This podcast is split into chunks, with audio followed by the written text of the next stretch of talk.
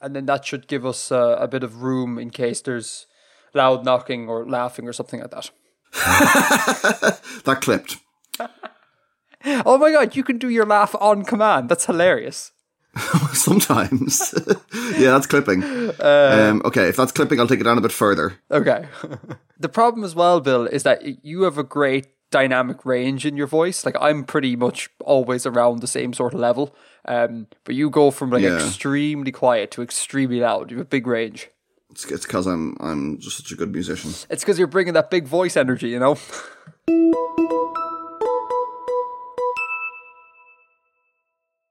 I'm aware that there's going to be uh, a few new people here because of having put up my my annual sort of like support me video, and I talked about the podcast on this. Um, and I'm sure those new people are expect are expecting like red hot world building and con and content. Uh, so I'm going to have to disappoint here and start the show with a bit of uh, uh, my my theory about rap. Uh, it won't be long. It's just a thing that I would like to float towards Bill, folks, because Bill is my musical buddy. So just bear with me for five minutes. Bill, Edgar. rap, right? There seems to be a shift in rap these days from like what I would call like trad rap, uh, traditional rap, to like uh, mumble rap, and like sort of trap based minimalist rap. Correct? Yes, uh, like in terms of vocal delivery. Yeah, in terms of instrumentation as well, like the beats are very Okay. unique and stuff, but um, but yeah, there seems to be a new a new style emerging, right? And the impression I get is that people of the old style, which is kind of always the case, uh, dislike people of the new style, and uh, they cite things like this new style is idiotic. Uh, they don't say anything, you know. They slur their words. The music isn't that great, etc. It's meaningless. It's just garbage, right? Okay. By that sta- uh, oh yeah, and Eminem is a notable proponent of ha- bashing mumble rap, right? But by that standard, by Eminem's own standard, he just released uh, an album that is like all of those things, but like just not mumble rap. Like, so he released this this album called I think it's Music to Murder by, To be murdered by. to be murdered by. Uh, and in, I think, yeah. in particular, there's a song called uh, Godzilla that ends with just like him rapping really, really, really, really, really fast as a sort of kind of protest against this new culture of like extremely slow, drawly rap.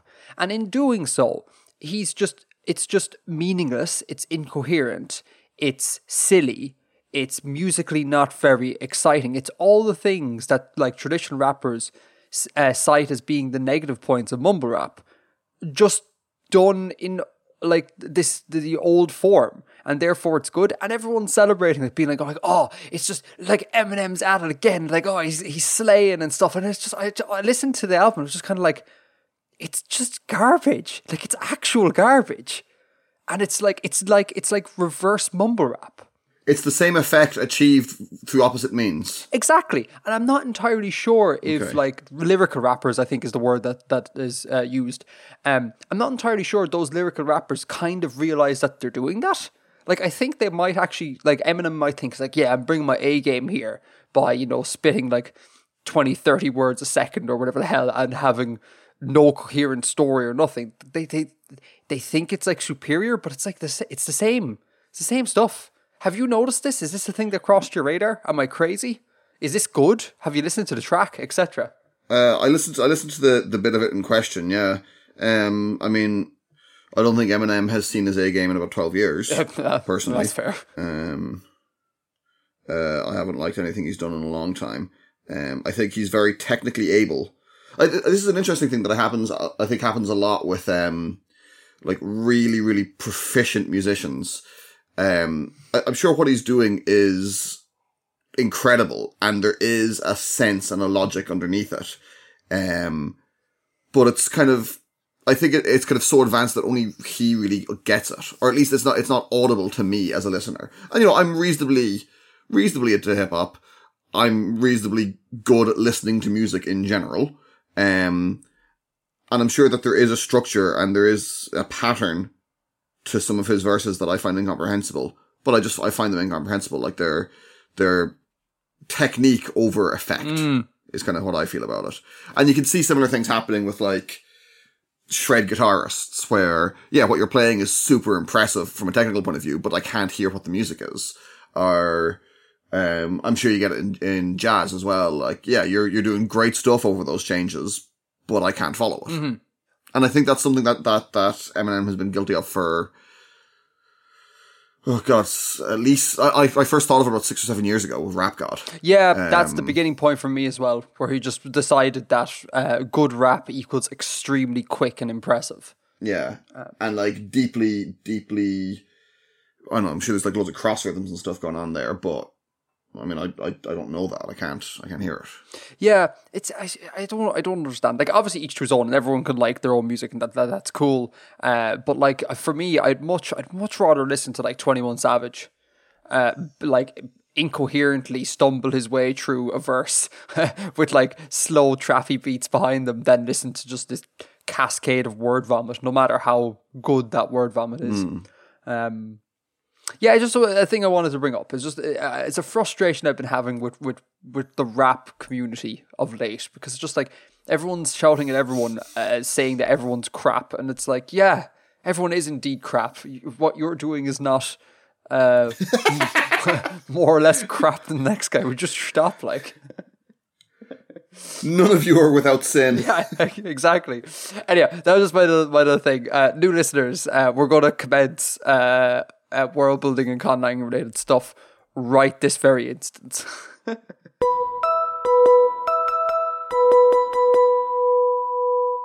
follow up. Uh, so I I would like to start follow up, uh, and I would like to apologize for the semi incoherent mess that the last episode was. I was very I was very disappointed with myself on the last episode, Bill. Um, I I I, I left out things in the edit, and I I didn't make any sense in certain bits. So I just want to just clear my good name for a second. Uh, apologies to everyone uh, for me uh, not beeping the swear words. I realize I realize no one actually cares and no one's offended, but like just apologies in sort of sort of like not continuing the aesthetic or the sort of like uh, the the lie that both Bill and I really care about the word.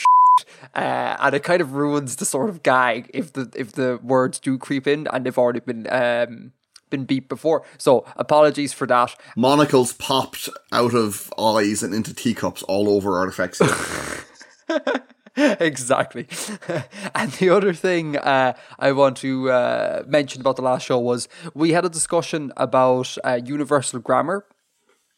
And I handled that so poorly because, like, the, the question, the person who wrote in the question was asking specifically about universal grammar. And you, Bill, were also talking about universal grammar. But in my head, I just decided to talk about linguistic universals, which are entirely different things. And the two of us were having two separate conversations at one another and not really addressing the question. and it was it was so frustrating in the edit that I just cut that section down by about half, which I probably shouldn't have done because the section was even more incoherent then, and people were kind of like, "What's Edgar talking about?" And it's just like it was a train wreck of thing. so just for people who listened to that last show, uh, universal grammar is like a Chomsky thing, uh, where it's kind of like uh, I don't know how to define this. It's kind of like a a theory of uh, a sort of socio-linguistic theory of the fundamentals of language. Um, and it says things like like you brought up in, in the in the last show, but it says things like all languages are capable of recursion. Like that's the sort of stuff that's dealt with in this universal grammar. It's quite a controversial thing. Some people love it, some people hate it, etc. Uh, linguistic universals are different in that they're stuff that uh, they tend to deal with more uh, I guess, uh, macro level stuff. No, more micro level stuff. Like all languages tend to have a rounded front vowel and a the back vowel, for example, let's just say. Um, that's the sort of stuff in linguistic universals. Um, they're not the same thing, uh, and the nomenclature is confusing because they both use the word uh, universal. The, the the question last month was like, do you need to reflect specifically universal grammar uh, if you want to create a naturalistic conlang? And the answer to that, I think, is no, because universal grammar is very controversial, and even professionals in the field don't think it's legit. Some do, some don't. So it's it's. I think it's a, uh, in my uneducated opinion, it's a it's a topic that is very up for debate, and it's in no means like hard concrete science. Um, if you're a linguist, feel free to write into me and tell me why I'm wrong about that. But that's the impression I get from reading various books and stuff. Does that make sense, Bill? Yeah, if you're a linguist, come on, convince us. Noam Chomsky, write into the show, prove to us that conlangers should care about universal grammar. send, send us an email, Noam Chomsky.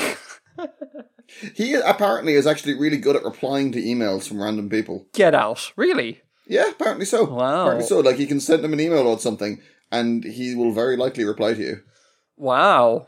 Jesus. No, he might he might reply and say, "I don't know anything about this," or "I don't know what you're talking about. Have a nice day." But apparently he'll reply. Hmm. In my head, I'd like to think that sometimes he replies with memes.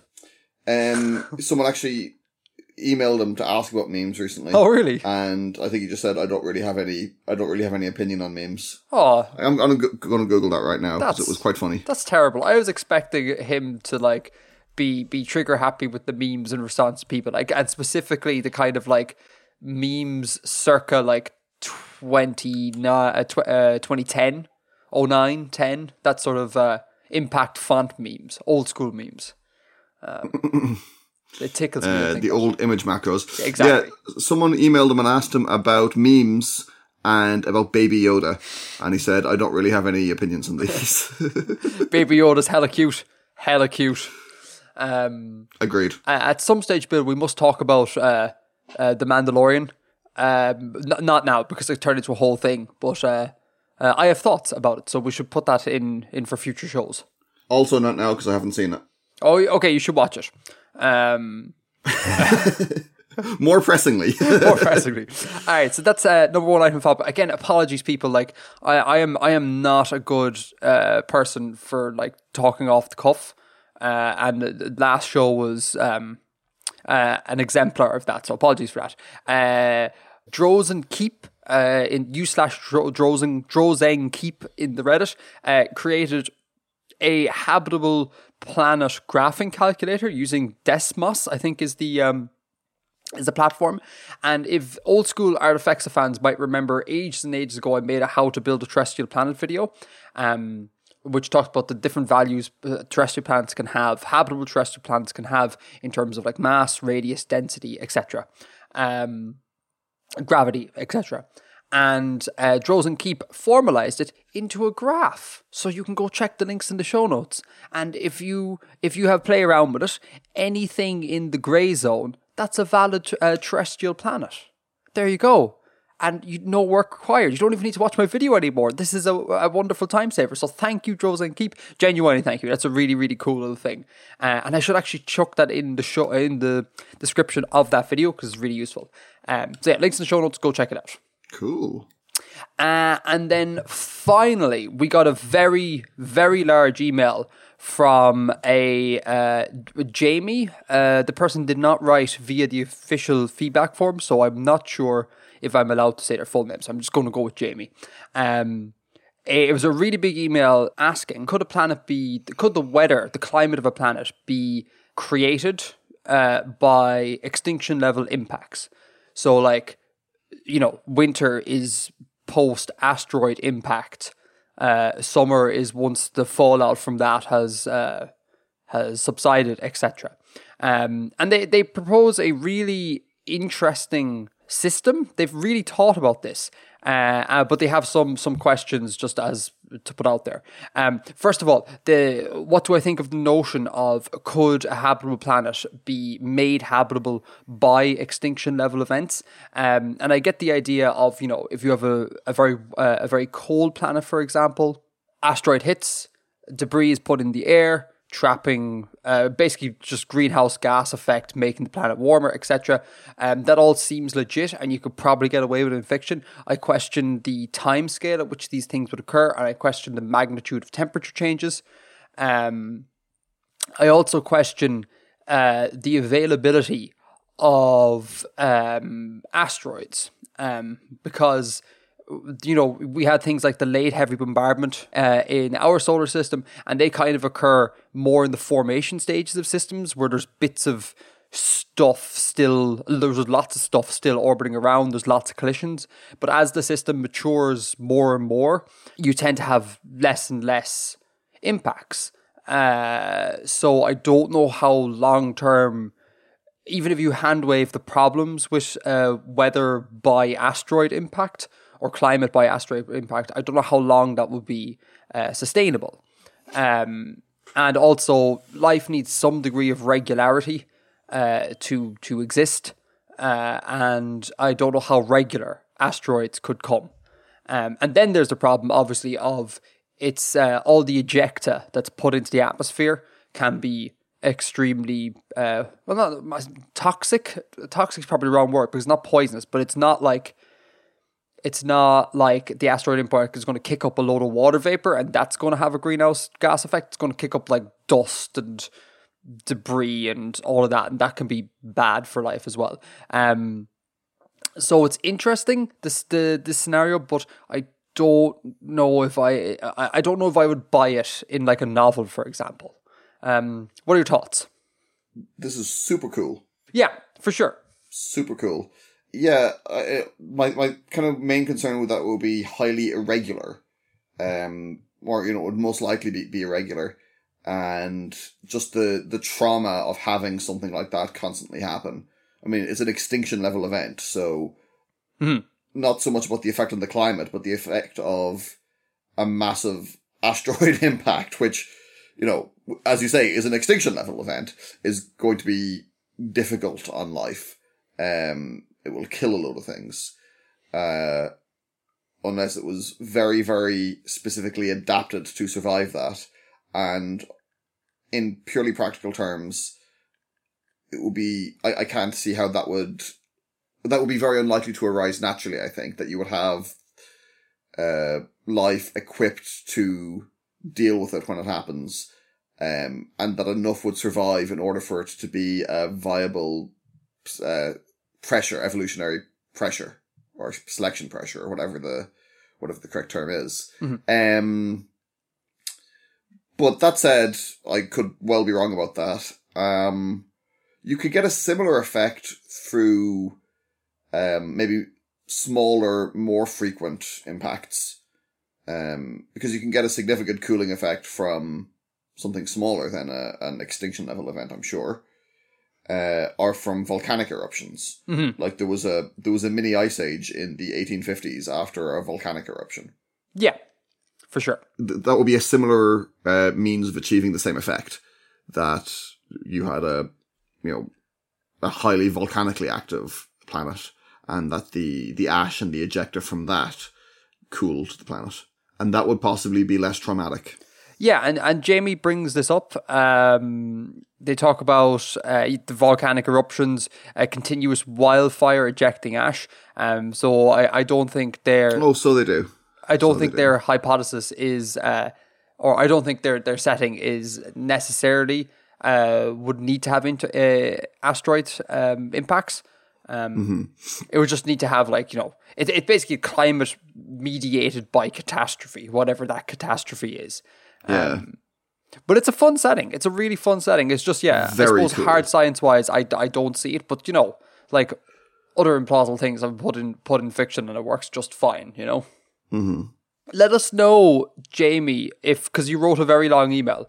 Um, let us know if you'd be okay with perhaps me putting uh, your idea about how such a system would work in the show notes because I don't I don't want to read it out in there. It's very very long. Uh, if that's the thing you'd be interested in, let me know. Stick it in the I'd stick it in the Reddit, and then people uh, might have um, uh, be able to jump in uh, with talking points on it. Um, anyhow, so that that is if I find my show notes back, that is the three items of follow up slash email I have.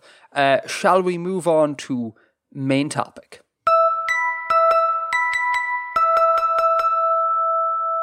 So I've been talking for lots there, Bill, um, and, and no one wants that. So let's let's let's have a bit of Bill this episode. Uh, let's have a bit of world billing. Let's do it. Um, so once again, we're back in Ikern. Woo! um, like you introduced to the new listeners at the start of the episode. And uh, once again, this is a piece of diegetic world building, um, an in-universe document. Um, so we're learning about the we're learning about the setting exclusively from within through the, the eyes and understandings of the people who live there and experience it rather than from some neutral outside observer. Um, so I'll just I'll just get straight into this.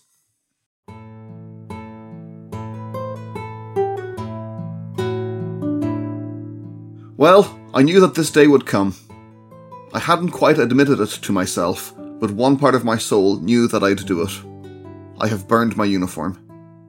I hiked up to Shkarya's camp this morning. They knew I was in the area. Doubtless they knew precisely where I had camped. And I was greeted with no less than the usual suspicion. Shkarya himself was occupied in the training of some craft to the younger scouts, and so I shared a kettle of the local tea with some of his troops. They were companionable enough, despite their suspicion, and made efforts to include me in their discussion of game, weather, and camp gossip. When Shkarya at length finished his teachings, he received me at that same campfire. No longer does he call me friend. There cannot be any Hoitan chief who thus addresses an Abeski company man, not anymore. Curious, I still describe myself as a company man. Perhaps at that point I still was. What am I now? Suppose I must find out. He did not call me friend, but he listened easily as I told him of my orders and my decision to renounce them, and my disgust at what had taken place in the West. He must have known the intent with which I had been sent to Hoitan. How could he not? And he cordially accepted my expressions of shame and regret. His composure changed not at all until I stepped aside, began to remove my uniform, and cast into the fire. The Hoitan have a stronger taboo against the naked form than we, and I hoped by this act of debasement to press the sincerity of my intent. I have no more loyalty to the company or to the spires, and I put myself at the mercy of Shkarya. After what felt like an hour of consideration, Shkarya spoke to a lieutenant in low tones, too low for me to hear. She rushed off and shortly returned with a suit of clothes, an old tunic, boots, and cloak ready to be discarded. They were handed to me, and I dressed as Shkarya commended my bravery and honesty. He retrieved my tool belt from the ground and fixed it around my waist. You are a man of no nation and no loyalty. Do not seek out our camps, and we will not harm you. We will speak again at a time of my choosing. These were the last words he spoke to me. And so I am adrift, free from the terrible duties assigned to me, and yet alone in this strange land. I have spent half my career trying to win the trust of these people. In rejecting the nation of my birth, I have lost both worlds, but I have not lost my desire to be among the Hoitan. I shall break camp tomorrow and hike north. The hunting is rich there, and Shkarya will find me if he wants.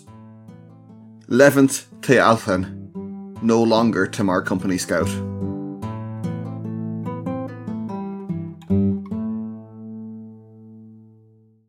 Very cool. Very cool. I I think again for new listeners, Bill, uh, it might be an idea to uh, cover uh, some of the stuff that we may have covered before, but uh, they may need a refresh. They may uh, may need an introduction on. Um, Sure. so we should keep that in mind as we're talking. Uh, but first thing, the the the character who writes this piece of prose, Levant, you said Levant Tay. What now? Levant te Alphen. Have we met this person before? We have not, no. We have not met this person before. Okay. Uh, do you want to give a and this is this is fairly disconnected from the the main story that I'm I'm I'm telling in in Ecairn. oh side quest? Excellent. Um, the, uh, can you uh, real, real, real quick? Can you give a quick uh, summary of what the Tamar Company is? So um in Ecairn, in the the main culture that I, I've described so far, which is the Abesque culture, uh, colloquially known as the Spires, the companies are sort of mercenary slash trading companies. So imagine something like the East India Company or the, the Dutch the Dutch East India Company or the, the Hudson Bay Company, things like that from the era of era of colonialism. Uh, possibly a bit more explicitly militaristic than all of those were. Um, well, I mean, I guess the the East India Company definitely was. Um, so there's somewhere between uh, mercenaries and that. and they, uh, I think, when you say the East India Company, I think people are immediately thinking ships and uh, Yes. uh, naval, um, I suppose, exploration and colonialization. Uh, but what's occurring here uh, is more airship related. Yes. So the the setting of Ikaran, the planet of Ikaran, has much lower gravity than Earth, and um, as as such, it's uh, easier for the people there to develop uh, airborne technologies. So um, the culture of the spires um, have access to airships. East India Company, but in the sky. Uh, cool. Sure. Uh, going back to the top of the pros there, uh, Shkaria. Shkaria's camp. Yeah. Tell me a little bit about Shkaria and this camp and anything you can talk around this because this is another new character. Uh, so Yes. give us a lowdown. So we, we've we've heard we've heard reference to the Hoitan before, um, and we know it's a it's an island, a large island to the east of kind of the the uh, Abesk land, um, and the I think the main reference we've had to them before is that uh, someone said something about the tent of a Hoitan chief, um, and this is part of what's going on here. Uh, Levant is going to speak to a Hoitan chief um, in his in his camp at his tent. Um, the the Hoitan they do have permanent um, towns and and things. They they have like proper settlements, um, but the their leaders, their chiefs and stuff are expected to be a bit more nomadic and, and be out living among the land and then uh, other things like tradespeople and craftspeople uh, will be more settled. And is this is this the chief that was referred to in the previous work? Same chief or different chief? Uh, there wasn't a specific chief referred to. It was just it was kind of a, a figure of speech, like the uh, somewhere exotic, like the tent of a Hoitan chief. Ah, okay, okay, It wasn't referring to a specific person. And, and what can you tell us about Shkaria in particular? Um, I haven't developed him much beyond this. Um, I'll talk uh, when when we've gone through the end. I'll, I'll talk about my kind of overall thoughts on this and some of the difficulties I had writing it. Um, Okay, cool. Uh, can I? You you say he here, uh, and maybe it's a Yeah. typo that won't be present in the final thing. But uh, unless Mm-hmm. I've missed something, uh, I think you refer to this person both as he and she. as in, she rushed off and returned with a suit of clothes. Oh, is that a servant of the of the the the? Yeah, that that's that's his lieutenant. His lieutenant Ah, okay. rushes off and, and returns with clothes. Yeah. Sorry, I had it in my in my head there that that you you you slipped up there. All right, so that's the that's the camp and that's the chief. What else I got here? Um, and the camps will will move around. They're not they're not permanent camps. Like they'll they'll move around, and outsiders are kind of they're not supposed to know where the permanent settlements are. So like they live in kind of hidden towns and villages. The Hoitan cool. do, Oh, very and cool. non-Hoitan aren't allowed to to find out where they are. Right, but but this person clearly has found out. No, no, Oh, but he's he's arrived at the camp. yeah, they're allowed to know where the camps are. They're Oh. not allowed to know where the towns are. Sure. Okay. Cool. Um, uh, page two here. Uh, you write there cannot be any Hoitan chief uh, who thus addresses an Abeski company man. Not anymore. Care to elaborate? Yes. Well, this is this is um, what he's referring to further down as well. Um, the, the my disgust at what had taken place in the West. Um, so there was uh, uh, basically a company uh, vessel massacred a uh, uh, uh, Hoitan camp. This thing that happened in the West, Bill. Did we? Was this part of your writings before? No, this this still happened within Hoitan. Uh, so it's it's not something that I've referred to before, but a, a company, not the not the Tamar company, um, one one of the other companies, because as, as I said, there's a few had a sort of a violent encounter with a Hoitan camp, and not a particularly militarized camp, and uh, Oh. massacred them. Yeah, Oh, okay. So the the Hoyt the Hoitani Hoitani is that the correct feminine? Yeah. Let's say this. Oh, sure. Uh, so the Hoitani are kind of like we don't we don't like those Abeski people anymore. Don't talk to them. They're not allowed anywhere near us. After what happened, Um, they're inclined to be like that. Yeah, I mean, it's it's as always, it's a little bit more complicated than that. There are different factions within the Hoitan. There are different factions within the the companies. Um, the companies don't all get along. Um, but broadly speaking, these kind of two cultures are the are seeing the uh, the Hoitani are seeing the ways in which the Abeski um, are dangerous. Mm-hmm. Uh, and I'm assuming this uh, this company man or ex company man who writes this uh, this letter, um, I'm assuming he he he did he did a Finn uh, from Star Wars. He was like, "Damn, my, my side ain't great here," uh, and he chose to like defect. I don't know if it's the correct word. Uh, give up his company ways, and is he trying? Is he at the camp to try to, to seek forgiveness? Is that what's occurring? Kind of, yeah. So his his role was to live in Hoitan and and be kind of a, a scout and an informant for the, the, for the Tamar company.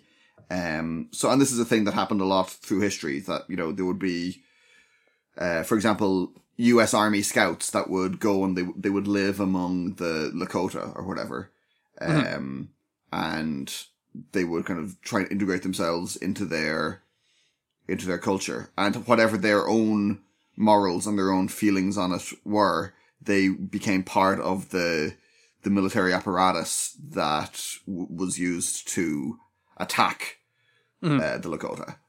Um, and this, so he kind of had that sort of role, um, and he is attempting to reject that role. He is, he has realized the harm that is that is intended and the exploitation that is intended, um, by the companies against these people and is attempting to, to, to, to step away from it. Hmm. Uh, do you know yet why he necessarily needs to go uh, and like seek forgiveness and things? Like you could just defect and just, uh, you know, I'm going to spend the rest of my, the rest of my life in the foothills of whatever mountain. You know, like he doesn't necessarily have to seek out these people and be all like, I come to you begging forgiveness. Um, I mean, it's it's it's a moral thing. Like what happened was wrong, and I, I want to have no I, I want to have no more part of it. Um, he wants to be accepted by them. Like he's, I suppose, kind of going native in a sense, or he he, he intends to. Um, but he sees the ways in which that's a, a problem. Um, and yeah, I, I suppose that that's it. Really, he wants to he wants to make it clear that that he has no more part in in that process and mm. he hmm. wants to be accepted by them eventually. Okay, cool. Um, on, on to page three, uh, if that's okay. Mm-hmm. Uh, so yep. on page three, um, the first bit of page three. I'm sorry, listeners, you're probably not going to see this in pages. Uh, just so, just bear with nomenclature for a second. Um, favorite paragraph of this uh, piece written bill of mine is uh, it goes: uh, the Hoitan have a have a stronger taboo against the naked form than we. I hope by this act of debasement uh, to impress the sincerity of my intent. That's a class bit of world building. I, I really enjoy that. You know, like different oh, cultures have different opinions on certain like cultural things and in this case it's uh, the naked form. I really i really like that. It's very very cool and it's cool the way i don't know it's kind of cool the way this dude uh, knows enough about these people to like understand how to like you know he like he he's seeking to talk to them on their terms do you know what i mean? And not just like coming in and being all like yo forgive me you know church church uh, i i think that's i think that's really cool it's really really cool thank you um, and then so then I underlined he for the pronoun thing, but we discussed that. Um, what's occurring on page four, and then I have nothing on page four. I have very few notes this this month, Bill. Um, so I'm sorry about that. Uh, do you have anything? Do you have anything uh, to elaborate on from this piece? No, I think we we we've picked up most of it. Um, yeah, I guess the the main thing was I I was thinking about colonialism and stuff um, and I wanted to, to tell broadly the story of the, the person who is put in the position where they are told to infiltrate and inform on uh, the the kind of intended colonizees, the, the people that are looking to that the, the colonizers are looking to conquer hmm. or exploit in whatever manner.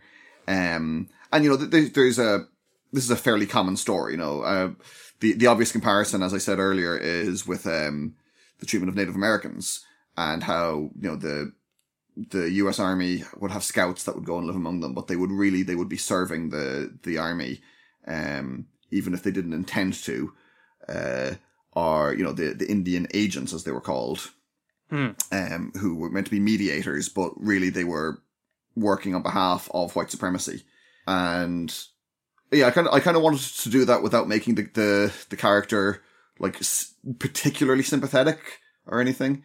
Um, and I was also trying to avoid making it too explicitly like any, like make the, the colonized culture too specifically like anything from real life.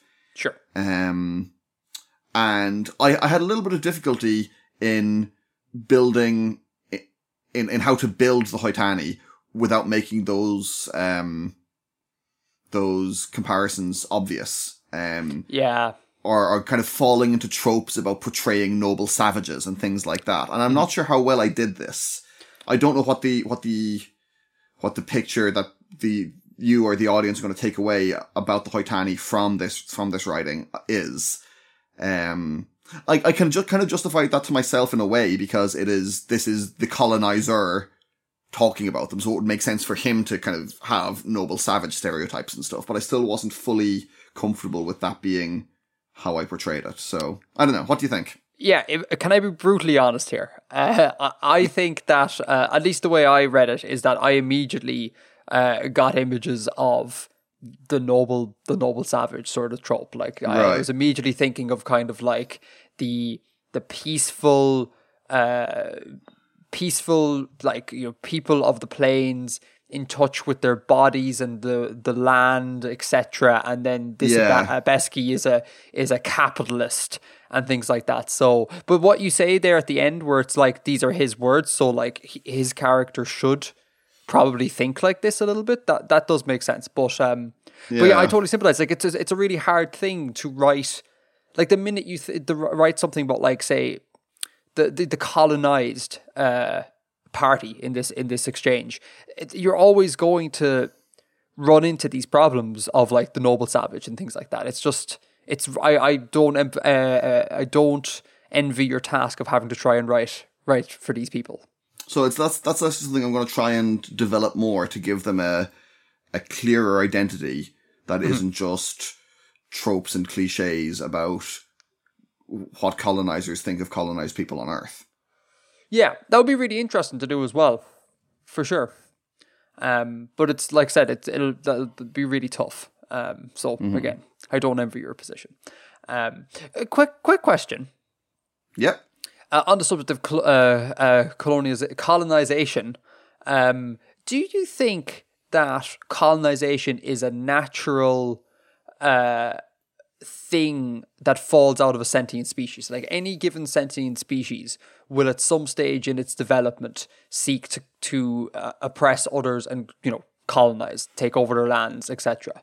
Or do you think this is species. Yeah exactly. Or do you think this is a human thing. Like say in many thousands of years whatever when we become when we become like an interplanetary species or an inter interstellar species um what do you think the odds are that we bump into a race on some planet that looks at us and our colonization col- colonial ways and goes the he- like looks at us as if like how do you even think like that? Like that's something that we would we have never even considered. Or do you think it's a natural evolution of the sort of like survival of the fittest evolutionary type thing where where do you think what do you think I don't think I don't think it it fits in with survival of the fittest at all.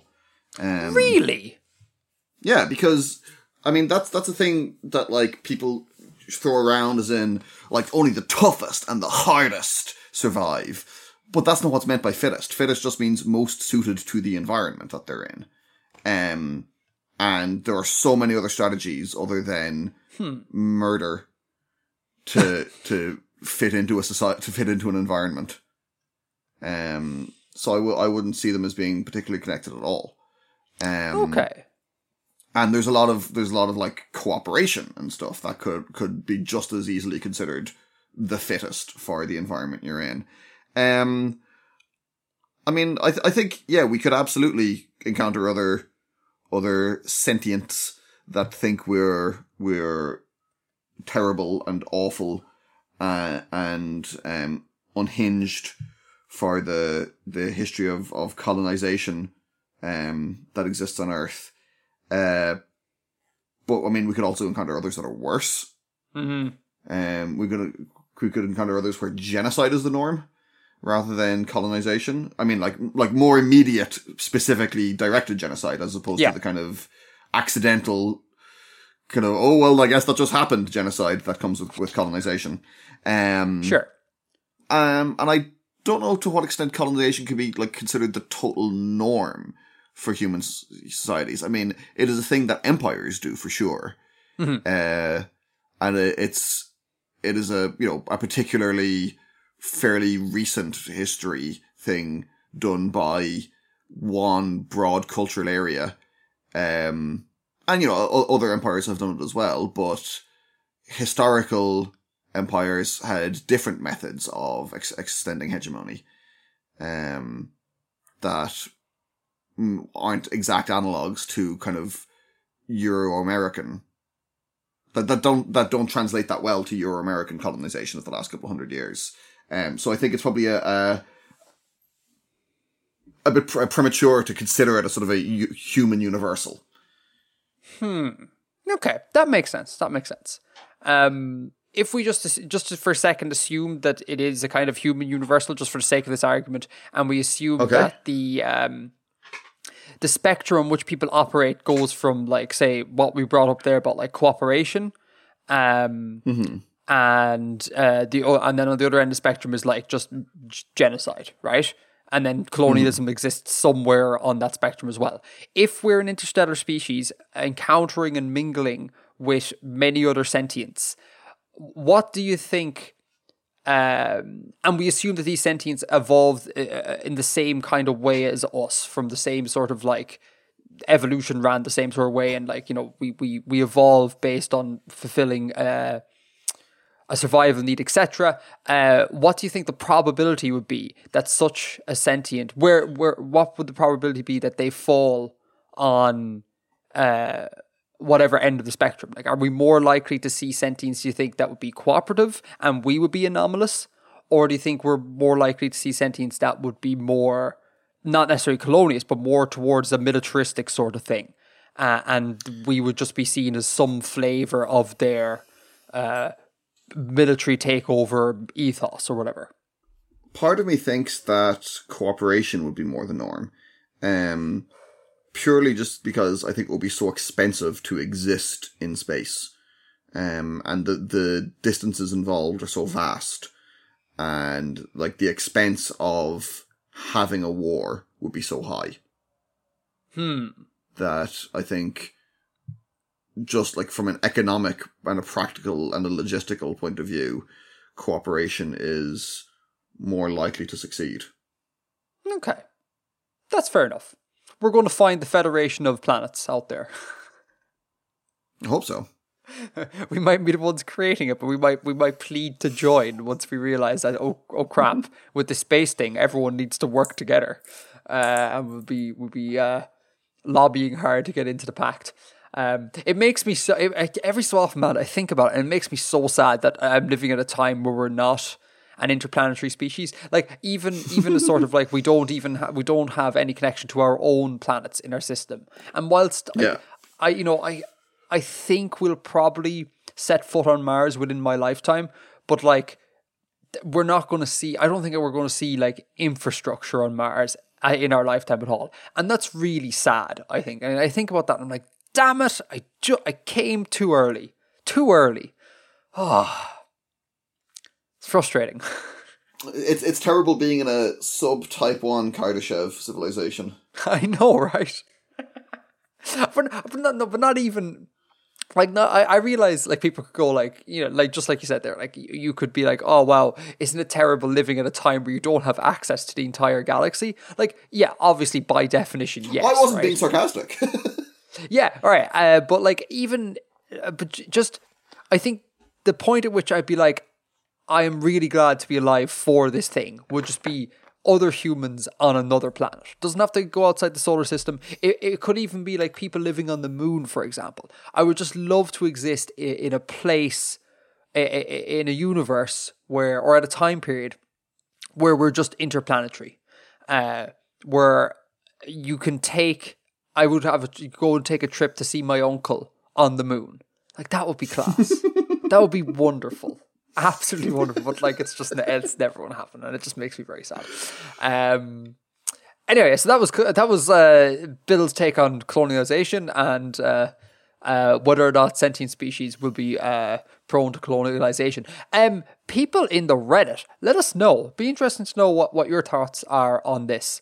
Um, because I don't think I'm as optimistic as you are, Bill, with regards to this. I think, I think, uh, people, all sentience, will my gut is that they will try to dominate others, and uh, I I would even say that the, the genocide thing might even be more than norm.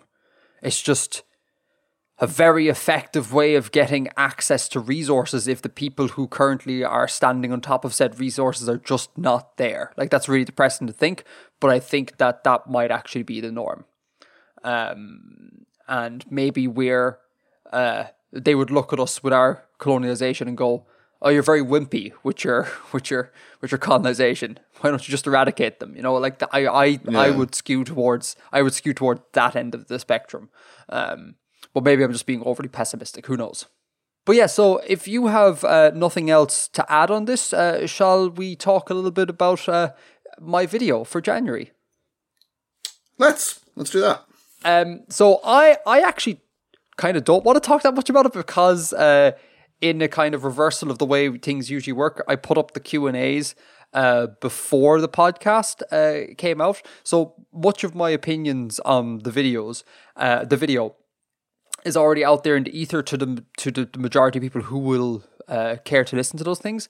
Um, but you said pre-show, Bill, you have a couple of things to bring up, so I thought we should do that, and we'll we'll we'll go from there.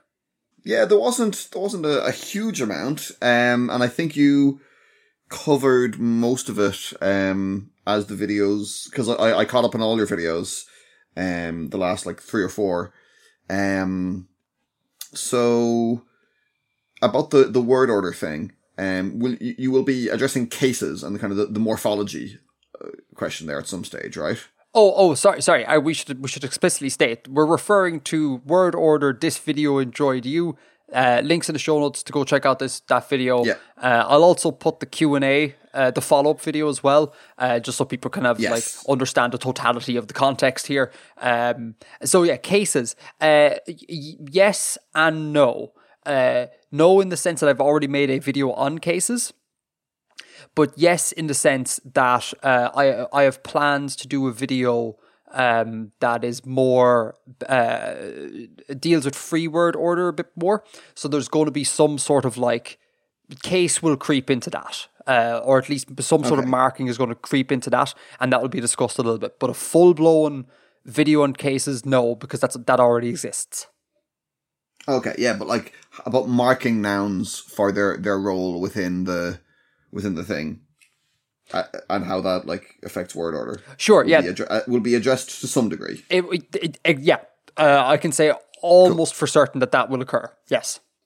Um, I was very confused by the the presence of framing in one of your, um, I think it was in your Patreon link where it was, uh, you this video this enjoyed or something like that. So mm-hmm. you use the, the the framing as you referred to in the video from um, Malagasy. Uh, yeah, I think that's how it's pronounced. I think so. Yeah. Um, and I was like, oh no, he's made a terrible mistake there because you wouldn't have the wouldn't have it there twice in this in a word order question. Um, but I trusted that you knew what you were doing, and I enjoyed learning that. Um, uh, from the follow up videos, uh, so um, someone referred to uh. Mm-hmm. Um, and oh yeah, also like someone else said, uh, you, you it's wonderful hearing you speak German. I really, I really enjoy hearing you speak German. Really? Um, yeah, I do. Man, I wish I wish the German speakers in my life actually taught that as well. Like I don't, uh, there there's zero chance that these people are listening, so I, I don't feel too bad divulging this. I think the German speakers in my life look at me like some sort of village thick when I try to speak German, and they just automatically default to English. And I'm just like, no matter how much I plead with them to be like, please talk to me in German, like I need the practice. They're just like, yes, in English, obviously. Uh, now, uh, obviously, obviously, what's occurring there is that like nine times out of ten, I'm meeting these German speakers. Um, around other English speakers, and it's it's just politeness to default to the language that everyone uses.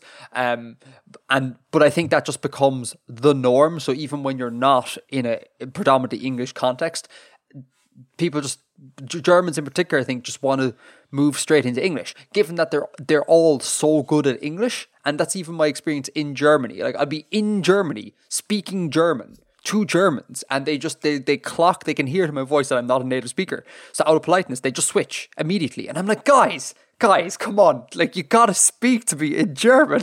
it is very frustrating when you when you want to practice a language and the other person just wants to speak your first language. Yeah. Very frustrating. It is. And and it's born out, especially in Germany, at least the impression I get is that it really is born out of a, a politeness thing.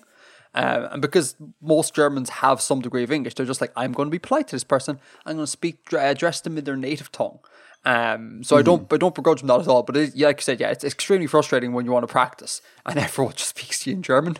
Um, but uh, thank you. I'm glad that you enjoyed my German. I'm glad that the pronunciation wasn't abysmal. Uh, and yeah. uh, but the point I was going to make about the, can you say it for me? Sprachbund. Sprachbund. about those lads. Um, that they're so they're a group of languages that are kind of geographically close to each other. Um, is part of it that they're not genealogically linked.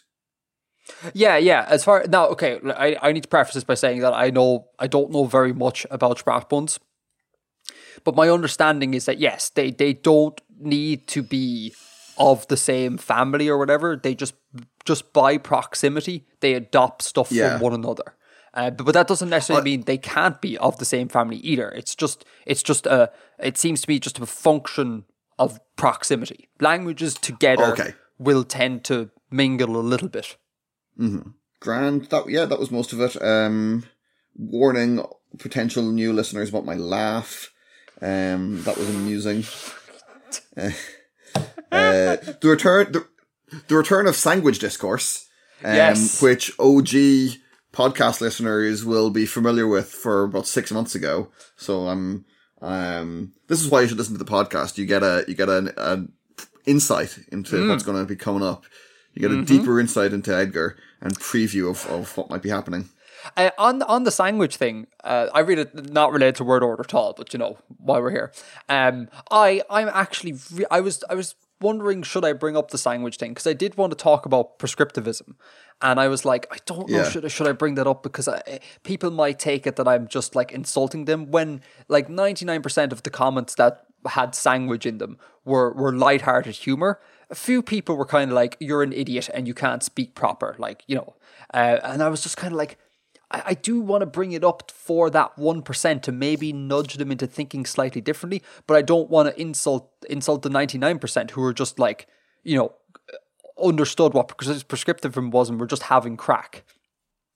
Um, yeah. But, but, in the end, I went with it, and I'm really glad because uh, there was a couple of times where people started talking about their own dialects and how how they pronounce the word or similar words in their own dialects. Uh, like there's people I think from uh, the northern England talking about how they say it, and there was people asking other people about how how they would say it as well. So th- there was a kind of it generated a small sort of like let's discuss our dialects a bit more, and that was really great to hear. Really great because like yeah, I think because of, you know, dominant American culture, we kind of think in our heads, we think of English as being general American English too much. And we forget about the nuances of like the Yorkshire accent or the Cornwall accent or uh, Munster Hiberno English or you know mm-hmm. uh, the sort of New England English, etc.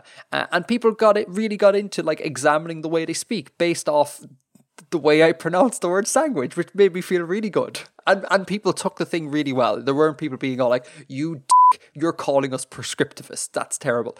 People took it really well, so I was very, very pleased. Yeah, that's awesome. And I agree and I fully support dialectical variation. Yep, fully agree. Um, have you got anything else on the video? Um, I think I said this to you before, but hmm. you look queer like Adam Neely a couple of, did it a couple of years ago. You've never said that before to me, man. I look like Adam Neely, do I? Okay. well, the way he ah. looked a couple of years ago with the with the when he had the very short haircut, and so like so, a couple of your mannerism stuff from his Q and A videos, I, it Get struck out. me again this morning. Yeah, Wow. I think so. For those of you who don't know, Adam Neely is a really really good music YouTuber. Mm-hmm. Very good. He's a very good musician. Links in the show notes. We've dropped him in the show notes loads of times, but we'll do it again. He's he's awesome. Um, I'll, I'll take it. Um, yeah, I mean, uh, I could be Adam Neely. You've never seen myself and Adam Neely in a room before. You know, we could be the same person.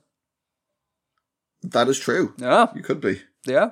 Um, and we're not in the same room recording, Bill. So you don't know I'm not in the states. I mean, it could be the middle of the night here for me. You know, I mean, that you know. I am sitting in a room different to the one you are in now. Um, but uh, yeah, so that's the that's the word order stuff. Yeah, uh, That's word order. that's word order. Uh, go check out the videos, etc. There'll be more coming up on the channel about word order because um, one video cannot, uh, one video and a follow up cannot cover the complexities of word order. Um, even if you're aiming for a very basic overview of word order, which I was going for. Um, So yeah, uh, watch this space. Shall we crack into the first installment of Artifexian Book Club Corner? Let's do it.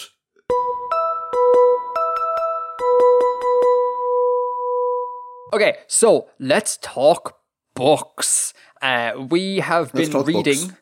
Embassy Town. Delicious books. Delicious, delicious. book. Embassy Town by China Mieville. We've been reading Embassy Town by China Mieville. Um, so uh, I suppose we should go like we should summarize the book, uh, talk about how we feel about the book, uh, and then we'll set a new book for homework for I don't know April or something. Yeah. Sure. Okay. Um, do you want to summarize the book? Because I guarantee you, you're going to do a better job than I do because I found the book a little confusing.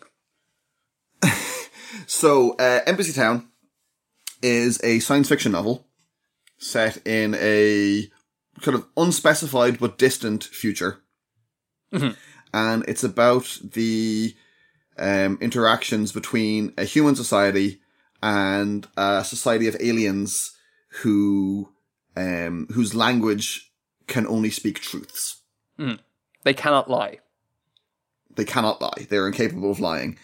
And it's kind of, it's an examination of the nature of language and what that means to, to not be able to, to lie and what, what that signifies for speech and for thought. Um, and the other element of it is, is it's kind of a story about colonization. Yeah. Um, yeah, it is. where the where the humans the humans are the colonizers, the humans are the invaders, um, in a sense. But rather than being your straightforward military invasion, it's kind of a uh, a mimetic invasion, and the ways in which human the the influence of humanity on the the thought and on the language of these aliens. Yeah. Yeah. Uh, that's that is a but that's a good summary of the themes of the book, but uh, dare I say, not a great summary of the actual plot. Oh, you wanted a summary of the plot? yeah, I, I, I, tell you what, let me try and summarize it at you and see if I got this correct because there was many points Okay. in the book where I was like, what is going on? Like, where am I and what's happening? So, uh, tell me if I'm wrong here. So, just like you say, the Embassy Town is a uh, is a it's a town on a very very distant uh, planet in the far but unspecified uh, future, at the edge of the known universe. Uh, and we might get into the space stuff a little bit. I don't know, but there's a whole thing with space as well. Um, In Embassy Town, like you said, there are the native uh, alien species, the native species, and then there are human uh, colonizers. Uh, the the aliens speak uh, language, it's called, with a capital L. And they do this by producing two sounds at once. And uh, if the two, if, if two, oh yeah, two sounds at once, and those two sounds have to come from the one mind in order for them to understand language. It is not language Yeah. if two sounds aren't occurring at once and they aren't coming from the one mind. Now, this is a problem for the humans because we aren't built like that. So, what the, the colonizing government, I suppose, called the Bremen, um, uh, they uh, genetically engineer humans, I think twins. Uh, yes, no, twins. They genetically engineer twins to kind of have sort of one mind with a kind of neural link sort of thing going on. And then they learn language. And once those genetically engineered one mind twins can speak language, they can speak to the native species, the Ari, Arikane, or something like that, the hosts. Um, once they uh, and so they act as ambassadors capital a that's the, the their job they are basically the mediators between humans and hosts and they're the ones that can speak the language correctly um so the events of the book kick off with there being a new ambassador a new kind of weird anomalous ambassador who isn't twin and isn't of one mind but can speak language and the hosts listen to this and go oh god and they lose their minds literally. They become they become like addicted to the speech of this ambassador. The ambassador is called ezra. Uh, and that's two people remember. Uh, one called ez and one called ra but they're kind of treated together as ezra one word. Um so the the the, the locals become enthralled basically to uh, to this new way of speaking, and like their society begins to crumble, chaos sets in, uh, all this sort of jazz. Uh, loads of complicated things happen in the middle. We have a suicide. We have uh, a quasi religious side quest thing going on. There's a festival of lies, all this sort of jazz. Uh, basically, what they need, basically, Ezra gets uh, one of Ez dies. One of the Ezra uh, pair dies. Um, in an effort to kind of keep society stable, they uh, kind of make a new ambassador that's capable of delivering the drug of language to the hosts to, you know, keep up the semblance of a society. And inadvertently, in creating this newer, newer ambassador, uh, not only are are the hosts addicted to the language of this person, but they are now utterly enthralled. Like, as in, if if if this new ambassador says, uh, "Kill yourself," for example, they would just kill themselves. Like they they they can't. They're so they're, they become almost like zombies They're compelled to obey. they become compelled to obey exactly and then uh, and then what occurs is basically uh, the the rest of the plot is basically the f- some of the hosts some of the locals become free of this intoxication and the the, the book is basically playing out uh, the events of trying to free up uh, the species of, of this uh, enthrallment and uh, there's a there's a big battle at the end, and uh, uh, things end with with basically the hosts.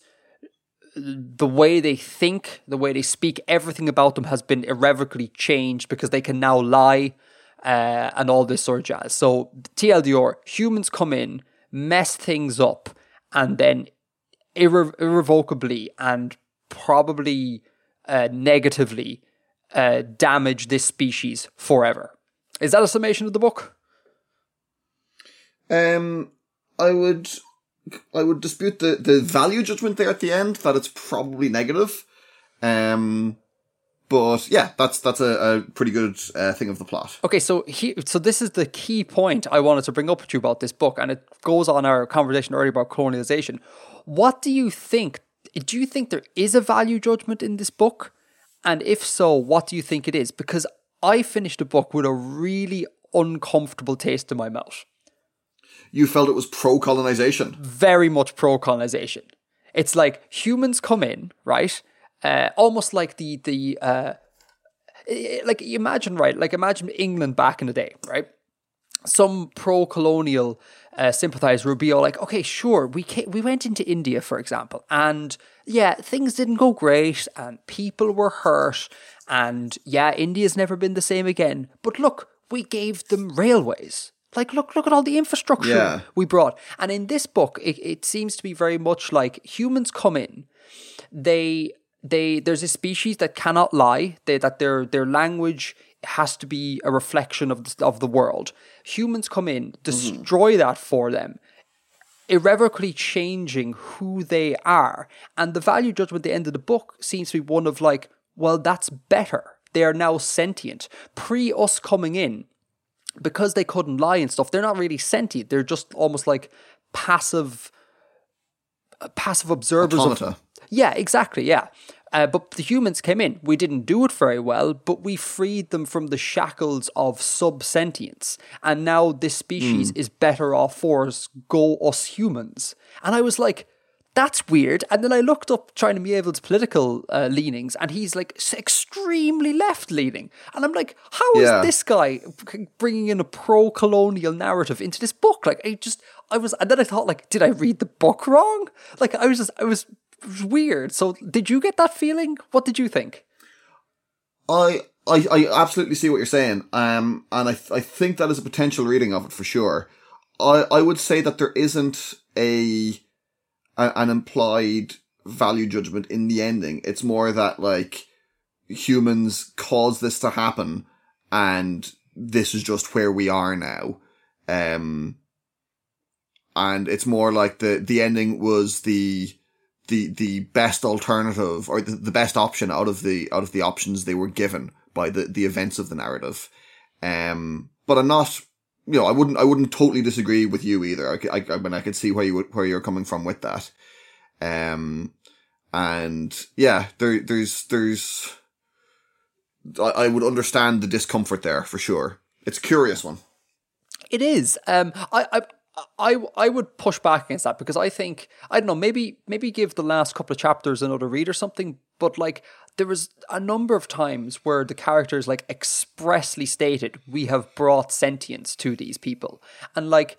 Okay, yeah, th- no one, you know, China didn't write in in the uh, in the footnotes being all like this is a good thing, but like the notion, like Yeah. how can bringing sentience to a person not be perceived as a good thing? you have basically given th- these aliens like life given given them sentience like what what better gift? And because of that and because it's explicitly stated th- the pro-colonial narrative i think is is explicit not implicit. And i don't think Yeah. it's it's a reading. I think i i half think that it's kind of what he meant which is weird. And i don't i, I can't reconcile that. Like it's weird. Yeah, um it is curious. It is curious, uh, and and that kind of plays into complexity as well. Because when you do sort of know the context of this book, you're like the whole thing is just this this quagmire of complexities. It's crazy. Um, Did you? Uh, what are your overarching feelings about this book? Mine is, like I said, it's. I think it's uh, pro-colonialist propaganda, very well written, very intelligent uh, sci-fi that has this weird pro-colonialist propaganda uh, element to it. What were your take homes from the book? Um, I enjoyed it. I enjoyed it more than I did the first time I read it. Because the first time around, I, I thought it kind of just loses steam towards the end. And, I mean, I, I think that's still kind of true, that it, it sets up all this really interesting stuff. Um, and then at the end, it's just like, oh, and now there's a war. And I was a little, I felt a little let down by that. Um, but overall, I, I, I think it's good, and I think it's, it's very, it's very thoughtful, and as you say, it's very, it, it very intelligent, and the ways in which it, it, plays with the, with the, the words and with the, the kind of the concepts of language and the meanings of language, um, I really enjoyed this time round. Like the, the, the, whole, the, what, the triggering lie that kind of makes the, that changes everything is when a host is able to say, before the humans, we did not speak. Mhm. Um, and you know, that, that's, that's, a, that's a lie. And the, being able to say that, um, and a host being able to tell that lie is a, is a really important uh, event in the plot Yeah, yeah. but it is uh, there's kind of a fun paradox there in that it is it is not a, an untrue statement because before it they weren't speaking they were just they were just saying Yes. and being able to tell that lie paradoxically made it true because then they were able to communicate in this new way that was true speech.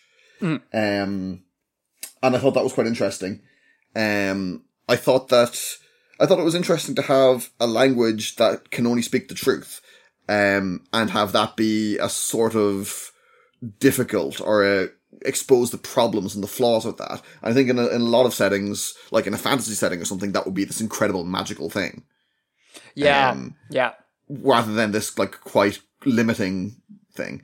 Um, it it's does so much more world building than it actually uses. Yeah. Which I think is is kind of fun. Like there's so much set up that he never comes back to. Um, and I mean, I, I think he's a he's a really good world builder based on based on his fantasy series as well. Um, and he's really good at like setting up evocative and compelling and interesting ideas that he doesn't necessarily exploit. Um, which could be a, a a good thing or a bad thing depending on your point of view. Um, but yeah, like like he tells quite a lot of detail about the the space element of the setting. Um, and that's that's not really relevant to No. anything. It's not, it doesn't affect the actual plot. Um, and I kind of I appreciate that in the book. Though. I appreciate when it's not like super tight and everything is to the surface of the plot because that's not real. That's not realistic. Agreed. Yeah, There's more happening in the world than the immediate narrative of of one thing. Um, and it, yeah, it's it's beautifully written. it, it is it is beautifully written. It is it's very beautifully written. He's a he's a he's a skilled writer, hundred percent. Um, Yeah. on on the world building thing, um, I, I I I sometimes felt like um, he he does like anti Star Wars. So you know Star Wars, it's like we set things up and we would expra- explain them to the nth degree, like. You're gonna Yeah. know. You're gonna know the the pasteurization process of this blue milk, whether you want to know it or not. Um, uh, whereas whereas uh, China Mieville will will just tell you elements of the setting and then never talk about them again. And that's that's really great. Yeah. That's really great. But sometimes I think he does too much and there's loads of points where like what exactly are you talking about? Like I still don't know what the hell a miab is and I'm not entirely sure I know what a It's a message is. in a bottle. a miab is a message in a bottle. M I A B, message in a bottle. Oh, what? What? But what? There was messages in bottles. Is, is that figurative or is that They literal? they were they were no that that's explained near the start. It's it's an unmanned an unmanned like uh package sent from Bremen to Embassy Town. I totally missed that then. Um, And what was the other thing? a, a trade, and I'm pretty sure. I'm Yeah, he he doesn't explicitly explain that. yeah, no, I, I'm pretty sure what he meant by that is like a, a 3D photograph of some some description or a hologram type yeah, thing. it's a, it's a 3D hologram. Yeah, Okay, okay. Um, yeah, sometimes. Okay, so I, I'm clearly wrong about the miab not being explained, but uh, maybe it's the uh, it's the notion that it's not it's not referred to enough that I'm I'm reminded of what it is. It's like we're, you're told Right. once, real quickly in a sentence or whatever, and then you just need to make sure you understand that going forward, and it, it can be sometimes a bit a bit much. And in particular, at the very start, now this is a problem obviously with science fiction novels in general and fantasy novels to some degree, is uh, he did dump an awful lot of words on you. Uh, like there was a lot Yeah. of new lingo to learn, like the the manchmal, the immer. Uh, never mind the whole like uh, it's the hosts and the hosts are also the Ari Ari K Ari Arikane or whatever they're called. Uh, Yeah. And then there's also a couple of other, they're called exots. Uh, so that's non host, non human species that live on this planet. And they all have a couple of names. Oh, host host or exots. Exot just means alien. Right, sorry, yeah, other they they keep referring to like other exots. Sorry, my bad. But there are Yeah. other aliens there that he also mentions, and then there's all the technology. You have like Vesp cams, trids, the miab thing. There's uh, your the main character Av- Avice Benner Cho is an immerser, and that's a whole thing. Uh, there's a lot is dumped very quickly at the start, and I felt myself going, "Ah, Yeah. "What what the hell is going on here?" And then some of it is just like. Uh, not explained enough for me. Uh, but I do appreciate him not going into like a chapter long detailed description of like the uh, I don't know the ergonomics of a miab. Uh, I do I do appreciate that. Yeah, I, I I like how it's used very naturalistically. Yeah, yeah, for sure. Um, the did you did you clock the little Easter egg with the main character? Uh, I don't think so. So her, her name is Av- Avice Benner Cho, uh, and Yeah. so her initials are ABC. All right. and like in a I like I thought like in a in a thing about language and uh fundamentally about like uh getting a, sp- a species to like actually speak for the first time the notion that the the person who kind of helps that come into uh into reality is her initials are abc like as in like the fundamentals i thought that was kind of that was kind of fun uh, That's cute. it was very cute Did you Um, catch the did, did you catch the Easter egg about the, the zombie films? No not even slightly what are you talking about They watched two George Romero zombie films at one point.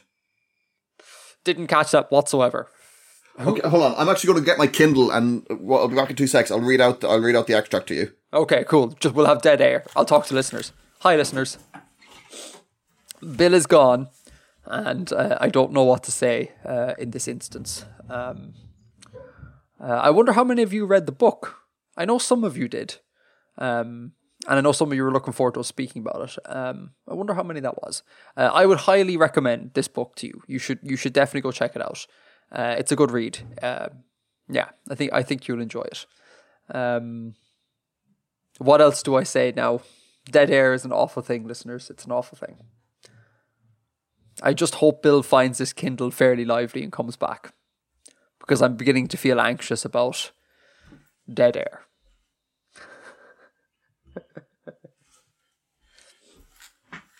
Oh, if you d- actually, we'll talk about it later, listeners.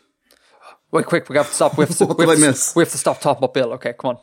Let's get back on it. Bill's lovely. We all love Bill. There's nothing wrong with Bill ever. Of course you do. I'm the best.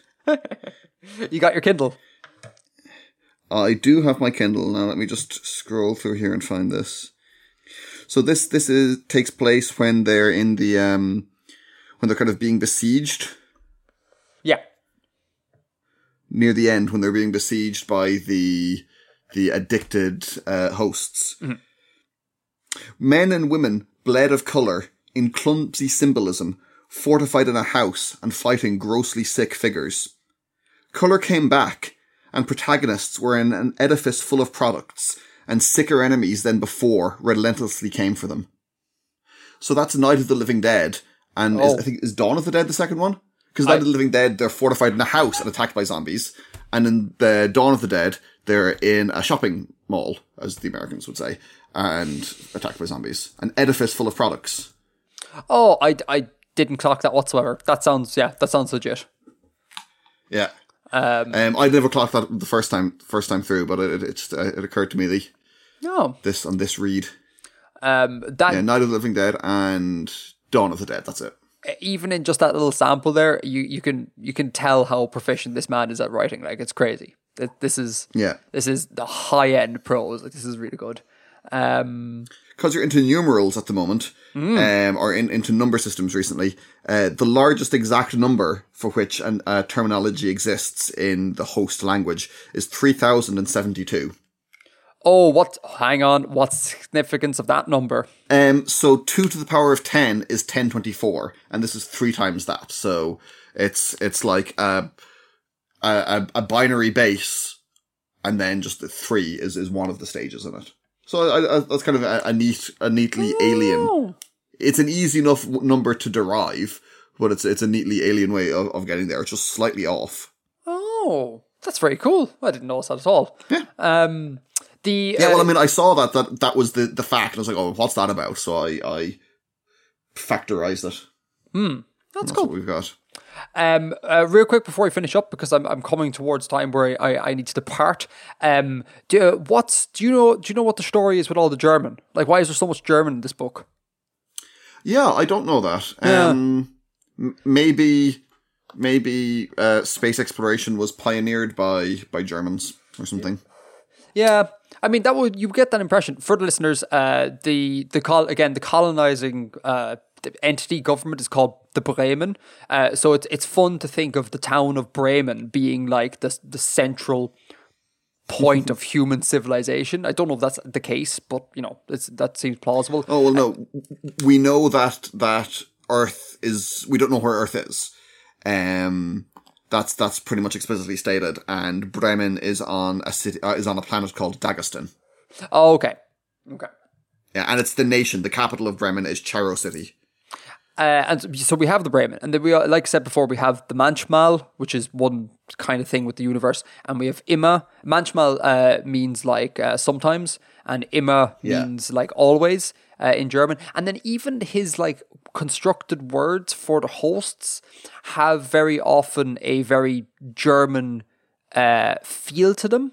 I can't recall ex- uh, specific examples, but it just it seems very Germanic, uh, and I don't know what, what's going on there. And it kind of took me out of a little bit. It was like it was like shock shocking German, as if like almost like um uh like a bad fantasy writer will just like I don't know dump in a whole load of like Latin somewhere or faux Latin to make it sound like Yeah. old and mysterious. And it was that kind of it it it it, it irked me a little bit at the start. Um, Did, did you catch what the the sort of life form in the immer were called? no. They were called Hai, as in high fish. As in, hi hi is shark in German. Yeah. Yeah, that's more German. I don't. Yeah, I don't. I don't understand it. Um, I must actually look up uh, look up on these things. Um, uh, last thing uh, I, I would like to ask you about this book um, is the the hosts themselves, right? Mm-hmm. Um, oh well, uh, sorry. Let me make one point, and then let me ask you a question. The one point I want to make is that like he explicitly, in writing Embassy Town, wanted to create a truly alien um, character or characters because, um, like uh, to paraphrase here, he's like he was a bit sick of Star Trek, and it's like humans in b- blue skin. Uh, like Yeah. the, the- these these aliens are just literally humans, like except in fancy fancy clothes. And he was like, I wanted to create something completely and utterly alien. And like I realize there's limitations to how alien you can go in a novel. Um, but it's funny that like his sort of um bi- biology building in this book is is very very alien, like extremely alien. But the language sort of thing isn't really like I know it's two it's two voices speaking one mind, etc. Uh, but I see that as an extension of biology. The actual words in the book that they speak are like super earth, Oh yeah. super earth like. I, I think one of the aliens Yeah. called like, uh, Humans can produce all of the sounds. Exactly, yeah. And you're like, well, hang on now. I don't, I d-. and I realize like he can't say, like, oh, the host spoke and he spoke in, uh, I don't know, like the notation is frequency notation or whatever. Like they speak in white noise or whatever. Like obviously in a book you have limitations there, so there's only so much you can do. But it does kind of take you out of it when you're like, these are so alien. But one of them is called Searle Etcher, and you're like. That's not that Yeah. alien. uh, so that's Cyril. Tesh Exactly, yeah. Um, uh, the other thing I wanted to ask you is, Bill, like, how do you, what mental imagery do you have for the hosts for these aliens? Like, what form do you think they take? So I I actually did yesterday when I was nearly finished the book look up on Google Images uh, artists' impressions. Um, and I'm I'm not a very visual imaginer when I read. Um, I don't get strong mental images of characters or anything. Um, but I did find some some some interesting ones on on Google. Um, and I was I was willing to do that because I was near the end and it wasn't going to influence my reading too much. Um, so I kind of see them as uh, sort of bulbous but asymmetrical, um, and with weird fronds coming out the top, and then quite low bodies uh, and spindly legs, Man, that is really kind of green. Kind kind of green. Yeah, a sort of I- mottled green on the carapace. I I find we must talk at some stage about uh, your the way you uh, imagine images because I think one of the reasons why I'm such a slow reader is because like I painstakingly craft the images in my head. Um, and the notion that you kind of just have a sort of vague idea of, of what a thing is is bizarre to me. Like I, I need to like reread certain passages just to make sure I, I I know what these these things look like to me. Uh, and I have a very strong mental image. Uh, do, would, you, would you care to hear my mental image of them? Yes, please. I'd love to. So I think these are uh, like translucent, semi translucent. Um, mm, do you know? Do you know when you spill oil on certain surfaces, it turns like all the colors of the rainbow? Yeah. Yeah, that sort of coloring. So semi-translucent, but looking like they're like oily and have that um that pearlescence that you get with oil. Uh, their body is produ- they're sort of like their main corpus is kind of like a bumblebee. Uh, minus minus Okay. minus the coloring of a bumblebee. So imagine the translucent oiliness, but like in the shape of a bumblebee. And then at the front, there's basically like a a, a, a coral reef type structure. Uh, and there are Where the eyes are. where the eyes are. Um, and they have little they have wings like like flies, like wasps, uh, and they have legs like spiders. And like you, I think they're really low profile and their legs spread out beyond their body. It's not underneath it. Um, Yeah. and I and they're accompanied by like an amorphous meat dog, like a dog made of like if you imagine mince meat that could move. Episode title. Episode title. Amorphous meat dog. oh my god! I think that's the first time in our like six year or whatever runtime history that like I'm gonna name it after a thing I said. That's class. I'm loving it. But like yeah, so like if you imagine like mince meat, sentient mince meat that's vaguely in the shape of kind of like a pug. Uh, uh, that escorts them around the place. So that's what I think these aliens look like. Horrifying. It is a bit, isn't it?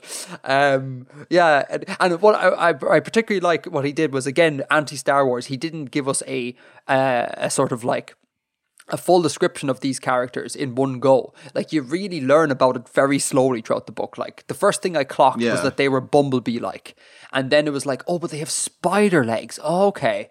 And they have, and then a little bit later, it's like they looked at me with their fa- fawnings. I think is the word he uses Fan Um, wings. fan wings and then it's i was like oh so they have that and it's like you really kind of like your the light of knowledge uh, illuminates the darkness of ignorance very slowly in this book and that's really fun Yeah, and as I said, that's that makes it feel real naturalistic to me.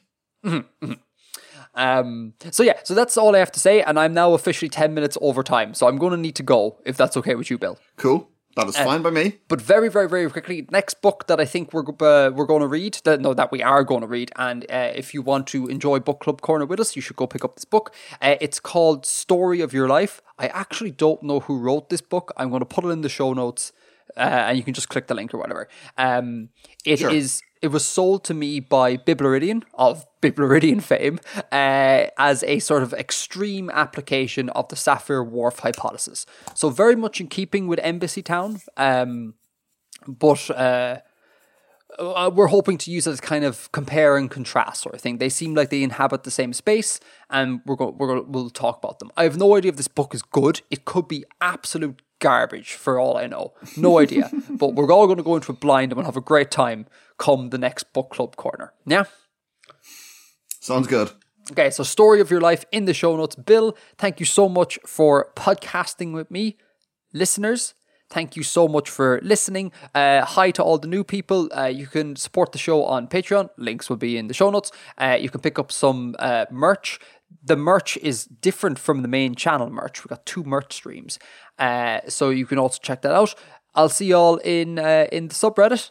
And until next month, Edgar out. Out, Edgar.